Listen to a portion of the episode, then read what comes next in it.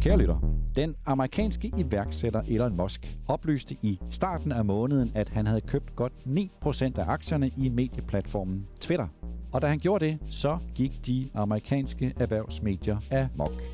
Nyheden var alle vegne, i alle erhvervsmedier, i alle erhvervspodcasts i USA. Analyser, interviews, for og imod, alle mente noget, ingen vidste noget. Nogle dage senere fik Elon Musk tilbudt en plads i bestyrelsen for Twitter. Først var han positiv, så sagde han nej. Så kom hans fjendtlige bud på at overtage Twitter. Så kom Twitters forsvar. Så fik han finansieringen på plads. Og nu har Twitter overgivet sig. Jeg har undret mig igennem det forløb. Hvorfor er det, at den her sag er så kæmpestor i USA? Det har jeg forsøgt at finde ud af, så her er topchefernes strategi med et bud på fænomenet Elon Musk og hvad vi kan lære af hans ventede overtagelse af Twitter.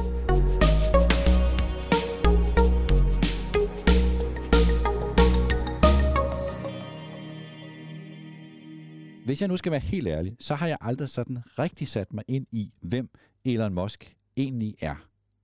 Jeg har mange fordomme, og en af dem går på Elon Musk. Når jeg har sammenlignet Elon Musk med de andre store tech-profiler som Microsofts Bill Gates og Apples Steve Jobs og Amazons Jeff Bezos, så er Elon Musk simpelthen ret underlig, synes jeg. For det første, så kunne Tesla jo godt ligne en boble. Aktiekursen, den kan vel ikke blive ved med at stikke sådan af. Og hans rumprojekt, som han kalder for SpaceX, hvor han vil kolonisere Mars, det lyder også ret mærkeligt, synes jeg. Og så er der hans mærkelige udtalelser, nogle gange hans uforståelige tweets, hvor han skælder ud og virker som en næsten desperat person, der bare har brug for noget opmærksomhed. Og så er der hans løbende slagsmål med de amerikanske børsmyndigheder, og så er der hans ideologiske forsvar for ytringsfriheden, som jo lyder sympatisk, men som også har et øh, troværdighedsproblem, når man tænker på, at Tesla har meget store kommersielle interesser i diktaturet i Kina, hvor Elon Musk åbenbart trives fint med det modsatte af ytringsfrihed. Og så var der interviewet, hvor han var gæst hos Joe Rogan i hans podcast, og hvor de røg has. Og så har han flere end 80 millioner følgere på Twitter, hvoraf mange nærmest tilbeder ham som en slags religiøs figur, en slags menighed. Så det har på en eller anden måde ikke rigtig været noget for mig. Men nu har jeg brugt nogle uger på at læse op og lytte op på sagen, og jeg må nok indrømme nogle ting. Han er både videnskabelig og kommercielt meget anerkendt. Han kan noget, som til ingen andre rigtig kan. Den amerikanske professor Scott Galloway har i sin podcast kritiseret Elon Musk sønder og sammen, men Scott Galloway siger også, at manden er, citat, et geni. Selv Elon Musks kritikere anerkender, at Tesla har været banebrydende og har drevet udviklingen i elektriske biler, og at han driver den grønne omstilling frem. Hvis du i øvrigt vil høre en populær udgave af det forløb, så øh, tjek podcasten Business Wars, hvor de i øjeblikket kører en serie lige netop om det, altså om historien om, hvordan Elon Musk gik op imod den etablerede bilindustri. Og Tesla ser i øvrigt også ud til, forløb i hvert fald, at have klaret sig ledelsesmæssigt fornuftigt her i supply chain-krisen.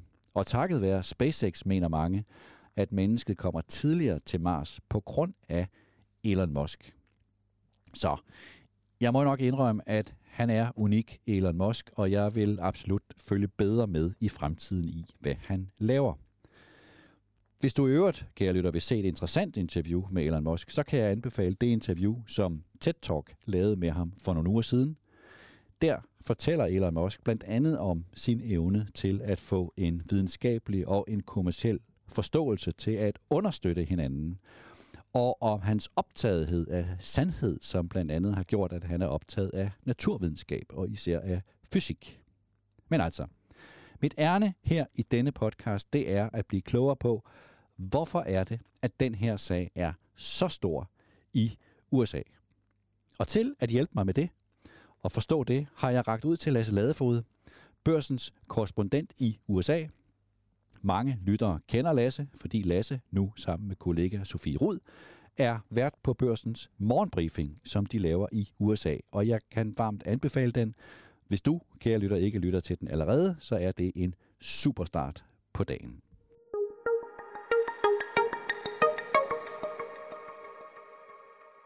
Velkommen, Lasse Ladeshoved. Tak skal du have. Hvorfor er det her så stor en historie, især i USA? Det er det af rigtig mange årsager, men øh, måske først og fremmest fordi det reelt ikke er noget, man øh, har set før. Jeg tror, der sidder rigtig mange øh, på Wall Street, og egentlig også i, i corporate, corporate America generelt, og er sådan lidt groggy lige nu, og prøver at finde ud af, hvad det egentlig er, der er øh, foregået. Og så fordi, at øh, aktørerne og, og den involverede virksomhed, eller de involverede virksomheder, er nogle af de mest markante i øh, USA, kan godt være, at Twitter ikke er den største tech-virksomhed, men det er en af de mest indflydelsesrige. Så har vi øh, køberen, som er verdens rigeste mand. Det er han øh, blevet på, øh, på sit ejerskab i Tesla, som er den vel nok mest omtalte virksomhed i øh, USA. Så, og samtidig også den aktie, der bliver handlet øh, flittigst på, øh, på Wall Street. Så alle elementerne er, er der til, at, øh, at det her det, det fylder rigtig meget øh, for, øh, både, både i den finansielle sektor, i erhvervslivet og også i, i medierne. Det har det gjort i, i, i to uger, eller, eller lidt mere. Ja, altså Elon Musk er jo kendt også her i Danmark, men, men hvor stor er han egentlig i USA? Altså han har mere, flere end, end 80 millioner følgere på Twitter, og det er jo, det er jo helt vildt. Øh, hvorfor er han så stor? Jamen han er det allerstørste øh, erhvervsnavn, vil jeg sige. Altså det vil sige, at han er i i kategori og, og, og måske den øverste på listen, altså sammen med, med Bill Gates, øh, Warren Buffett, øh, Jeff Bezos øh, med flere. Han er så den allerstørste, fordi han er den mest øh, højlytte. Der går ikke en dag, uden man øh, hører fra Elon Musk. Først og fremmest øh, på selve øh, Twitter, øh, og der er, jo også, der er jo også noget bag det, når han, når han siger noget, fordi at hans øh, formue er vokset så meget. Han er jo gået fra at være en, en, en milliardær, det har han været i flere år. Tesla har været et værdifuldt selskab, men i løbet af 2020 og 2021, der eksploderede hans formue i takt med, at, øh, at Teslas aktiekurs også øh, eksploderede. Så han er gået fra at være en, øh, en markant topchef til nu også at være den, den rigeste af dem alle sammen. Så når han, når han siger noget, og det har man så kunne se på den her historie, så, så kan der virkelig ligge noget, noget substans bag. Så, så det er dels fordi, at, at han er den person, han er. Han er en, en, en karismatiker, det kan han, har han været i alle årene. Han kan godt lide at udtale sig om, om, øh, om, om kryptovaluta, om teknologi generelt, om, om rummet øh, og om øh, mennesket som en, en stor kunstig intelligensfære. Han spreder sig over så mange forskellige øh, områder og siger altid noget, der er, øh, der, der, der er i stand til at trække overskrifter, både i hans egen, på hans egen kanaler, men også i, i de brede øh, erhvervsmedier. Så han er kombinationen af af rigdom, reelt iværksætter og erhvervskræfter, så øh, kontroversielle udtalelser. Så han er, altså der er jo Tesla, der er SpaceX, der er kryptovaluta, der han er ideolog med free speech, og han er ekscentriker og magtfuld osv. Øh, og så i forhold til de, de kendte stifter, altså af Microsoft og Apple og Amazon, er han simpelthen i sin egen kategori på en eller anden måde? Ja, det er han. Øh, og dem du selv nævner der, Microsoft, der kan man sige, altså Bill Gates har også gjort rigtig meget for at drive innovationen frem i USA. Når han siger noget, så får det også enormt meget opmærksomhed. Det samme gælder jo Jeff Bezos i, øh, i Amazon. Men de har i det store hele holdt sig lidt til nogle kendte regler. Først og fremmest øh, ved at, at primært udtale sig om det selskab, de, de driver, være enormt påpasselige i forhold til, hvad deres udtalelser kan betyde for for eksempel øh, Apple eller Microsofts øh, aktiekurs og ligesom fuldt nogle regler, der galt øh, på Wall Street øh, i mange år. Der har så været eksempler på, altså Bill Gates laver også andre ting nu, det gør Bezos også. Men der er øh, Elon Musk, øh, som, som du er inde på, i sin fuldstændig egen kategori. Han spiller efter nogle helt nye regler. Han har introduceret et helt nyt regelsæt, som han egentlig selv har fulgt i, i mange år, og nu for alvor har ført uh, ud i livet med det her køb.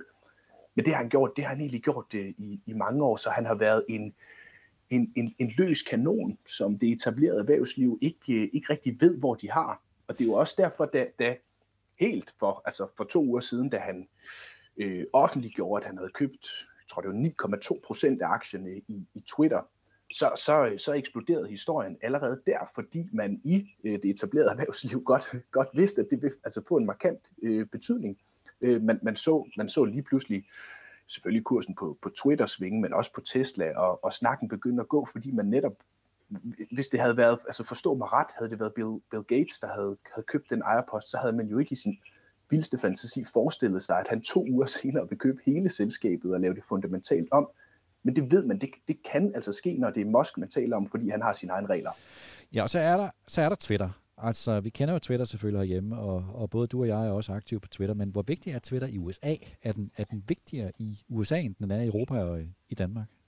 Ja, det må man sige. Øh, Twitter har, har dels har, har ja, ja, min, min vurdering er, at de, de seneste par år er det også blevet et, et, øh, en, en meget vigtig kanal i, i Danmark. Politikere er der, erhvervsfolk, organisationer osv., men sådan har det været i mange år i, øh, i USA.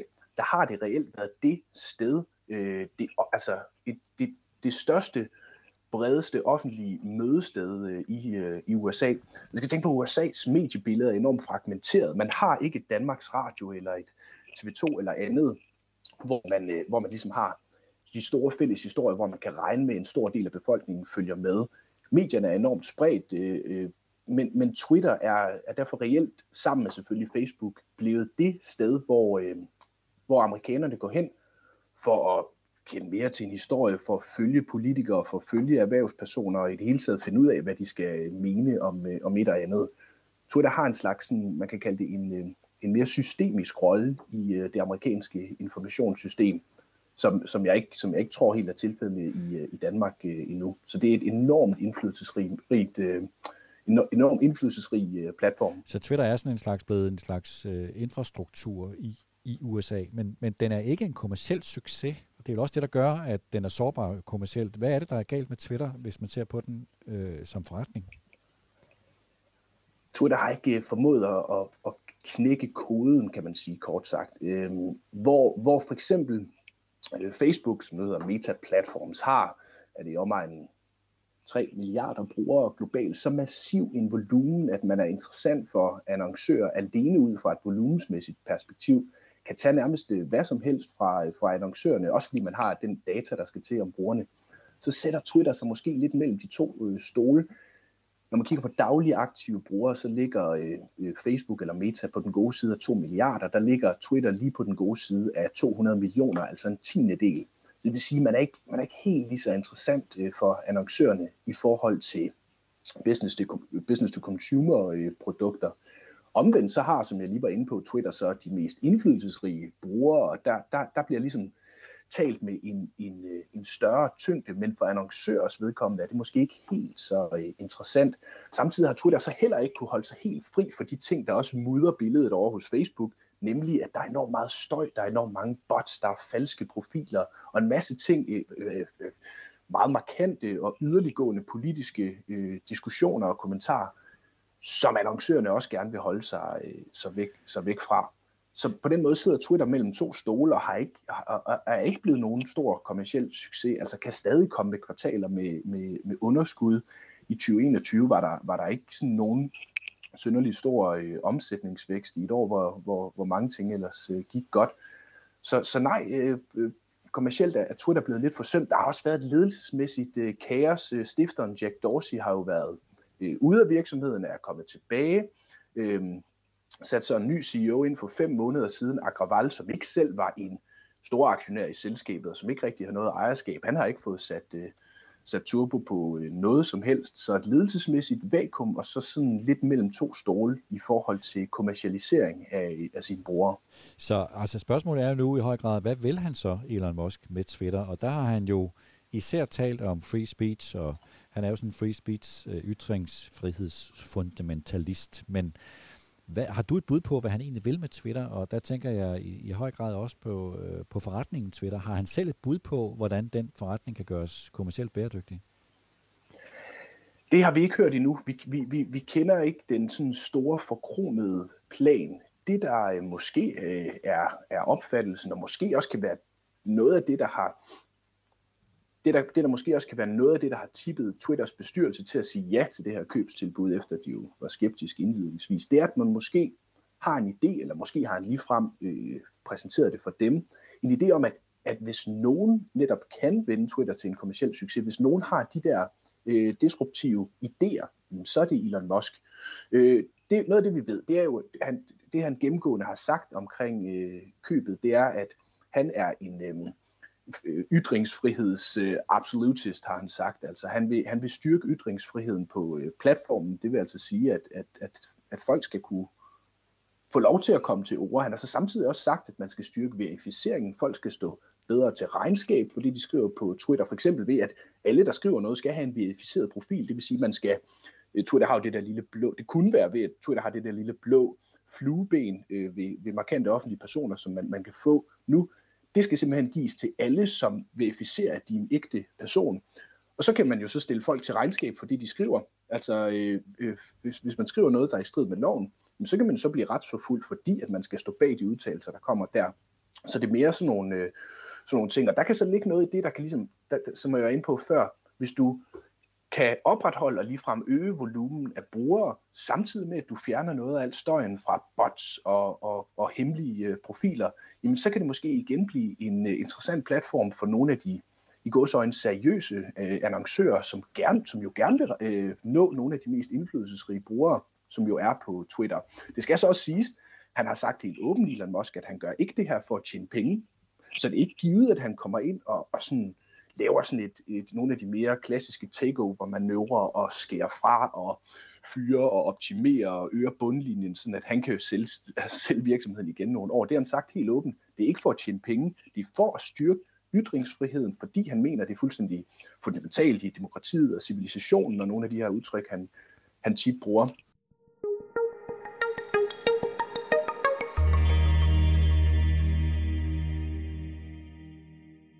Elon Musk er altså ekstraordinær på alle mulige leder og kanter. Han har skabt to ekstraordinære virksomheder, Tesla og SpaceX, og nu vil han rette op på et Twitter, som er kommercielt presset.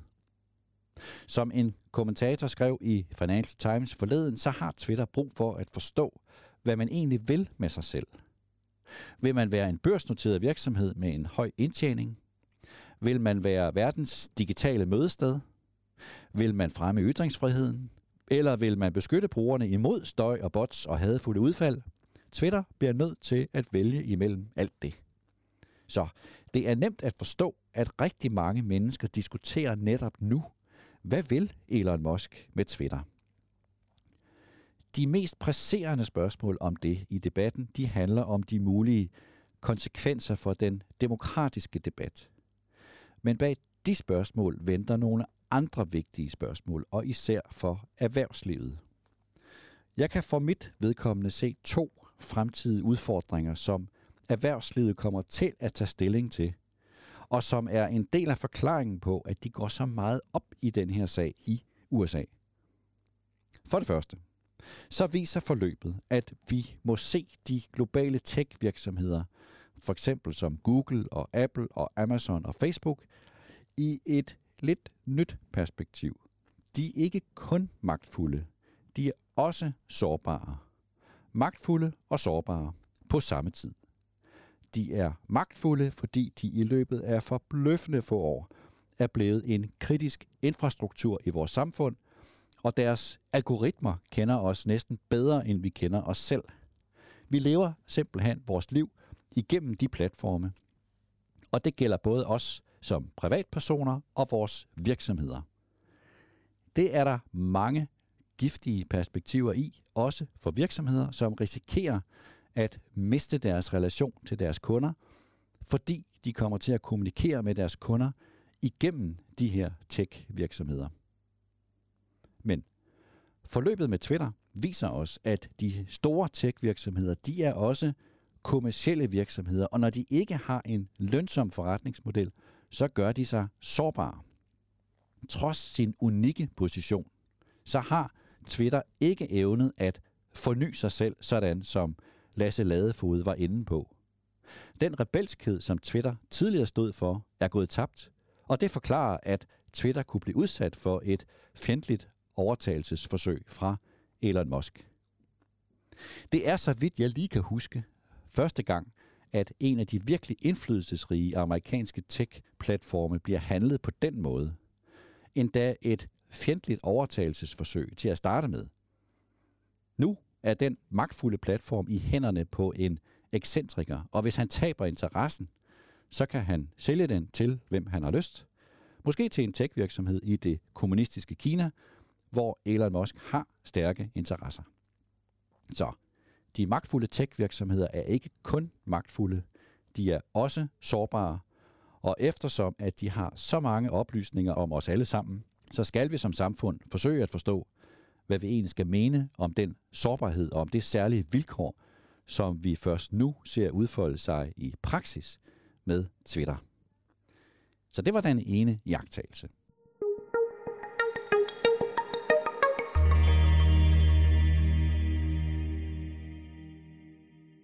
Den anden jagttagelse er, at vi ser en ny slags værdiskabelse i erhvervslivet.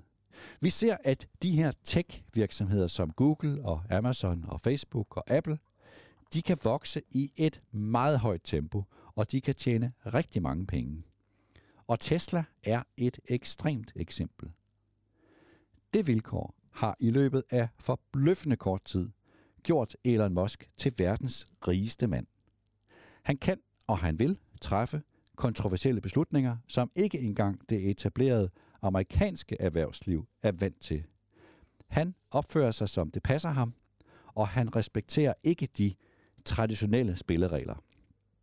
Det betyder, at vi må forberede os på, at det i praksis kan vende op og ned på kendte magtstrukturer i erhvervslivet og i samfundet. Vindere og tabere kan hurtigt skifte pladser.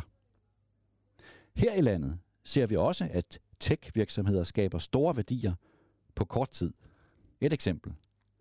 Den danske tech-virksomhed Unity Technologies blev skabt af tre IT-nørder i en kælderlejlighed på Nørrebro i 2004, og det gjorde et stort indtryk på mig, da Unity Technologies blev børsnoteret i New York for halvandet år siden til en børsværdi på 129 milliarder kroner – mens børsværdien af Danske Bank, for eksempel landets gamle og samfundsbærende bank, på samme tidspunkt var meget lavere. Den var på 72 milliarder kroner.